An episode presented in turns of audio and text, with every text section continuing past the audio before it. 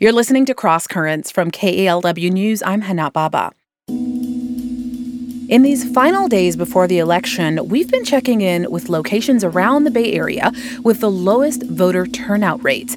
We've gone to Richmond, East Palo Alto, West Oakland, and today we go to the Bayview Hunters Point District in San Francisco to hear what's being done there to engage voters.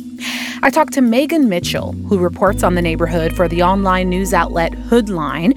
She's spoken to community groups working to mobilize voters, and I asked her what she's hearing in the neighborhood a week before Election Day.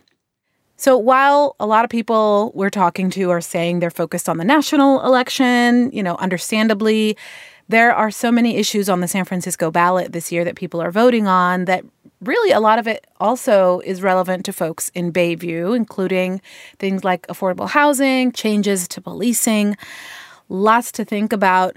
You've talked to community groups that are trying to mobilize people to vote. What organizations did you talk to, and what are they doing to try to get out the vote? It starts with what we saw with um, in terms of police brutality.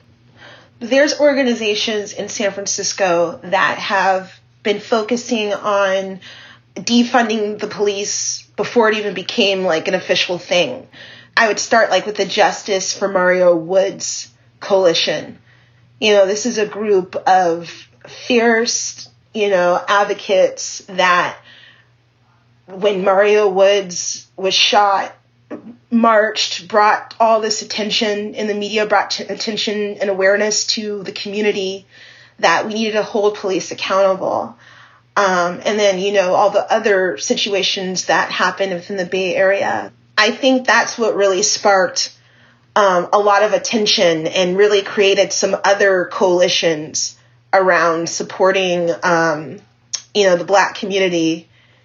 And within these coalitions, people are really becoming more um, active um, and engaging in the community and making sure that we vote. Because, yeah, we don't want our current president in office, but we have to look at everything. We have to look at all the things that, you know, are on the ballot, obviously, and people have been disengaged because they never really had anybody outreaching to them. They've never really, you know, it, a lot of people are just focused on survival.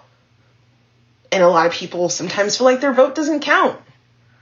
So we have groups like SF Black Wall Street, which is not only like working to uh, get people to vote more and put out a voter's guide, but is also doing things around the city of San Francisco to elevate uh, communities of color.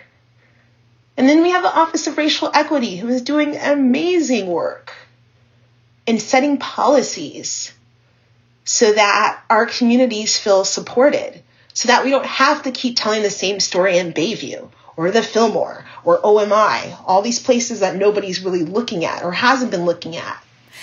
And, you know, as you're talking about the issues, the things on people's minds, one of them, for example, is the police, right? And policing. In San Francisco, Proposition E is addressing that, and it's about police staffing and changing the city charter to remove the mandatory police staffing level as these community groups go out to, you know, voters, people who are pretty have been disengaged, are worried about their survival, worried about policing in their communities, is it hard to convince somebody? You know, are they trusting the systems? Well, I wouldn't I don't know about the systems, but they're trusting of the people who are bringing forth the information. And when you have your peer coming to you and trying to educate you on what these propositions are about, you know, a lot of people whether you know a lot or not, these the, the, the ballots can be overwhelming to fill out. There's so many layers to these ballots. So if you have a group of people who you've been working with over, you know, a course of time who's advocating for the same things that you're advocating for, that you may not have as much energy as they do when they're coming to you and, and doing a lot to educate you about these propositions, whether it's through a Zoom call or, you know, sending out lit or, or creating a website, I think that people are trusting them. I trust them. Mm-hmm. And when you talk to these groups, are they optimistic? Do they say, yeah, folks are listening to us? Like, how are they measuring whether we might see a higher voter turnout this time from Bayview? Well, optimistic, you know, that's a tough word right now. I think uncertain is just the word for 2020. But, you know, determined probably is, you know, relentless there's the, these words I think are representative of, of these groups. We don't know if people are going to vote. We can only hope, and we'll just keep pushing and pushing, you know, until all the ballots are, are in. Um, are there issues that it sounds like concern people, interest people more than others that get them excited to go to vote? Well, yeah. I, you know, like I said earlier, it's just the national attention on these issues that we've been talking about for so long that nobody really took that serious. It's it's just the fact that the the the nation is looking at these things. I think is what you know gets people excited to to vote and to stay engaged. And it's just a different generation. You know, my parents tell me all the time. You know, they grew up in the '60s. They they marched. They did all the things and they tell me, you know, it's your generations that's going to make the change. Does that feel like a burden? No, absolutely not. I mean, the issues are a burden. Growing up in a neighborhood where you don't know, you know, you don't have a grocery store, you don't know when the bus is going to come, you don't, you know, you're, the school may not have books.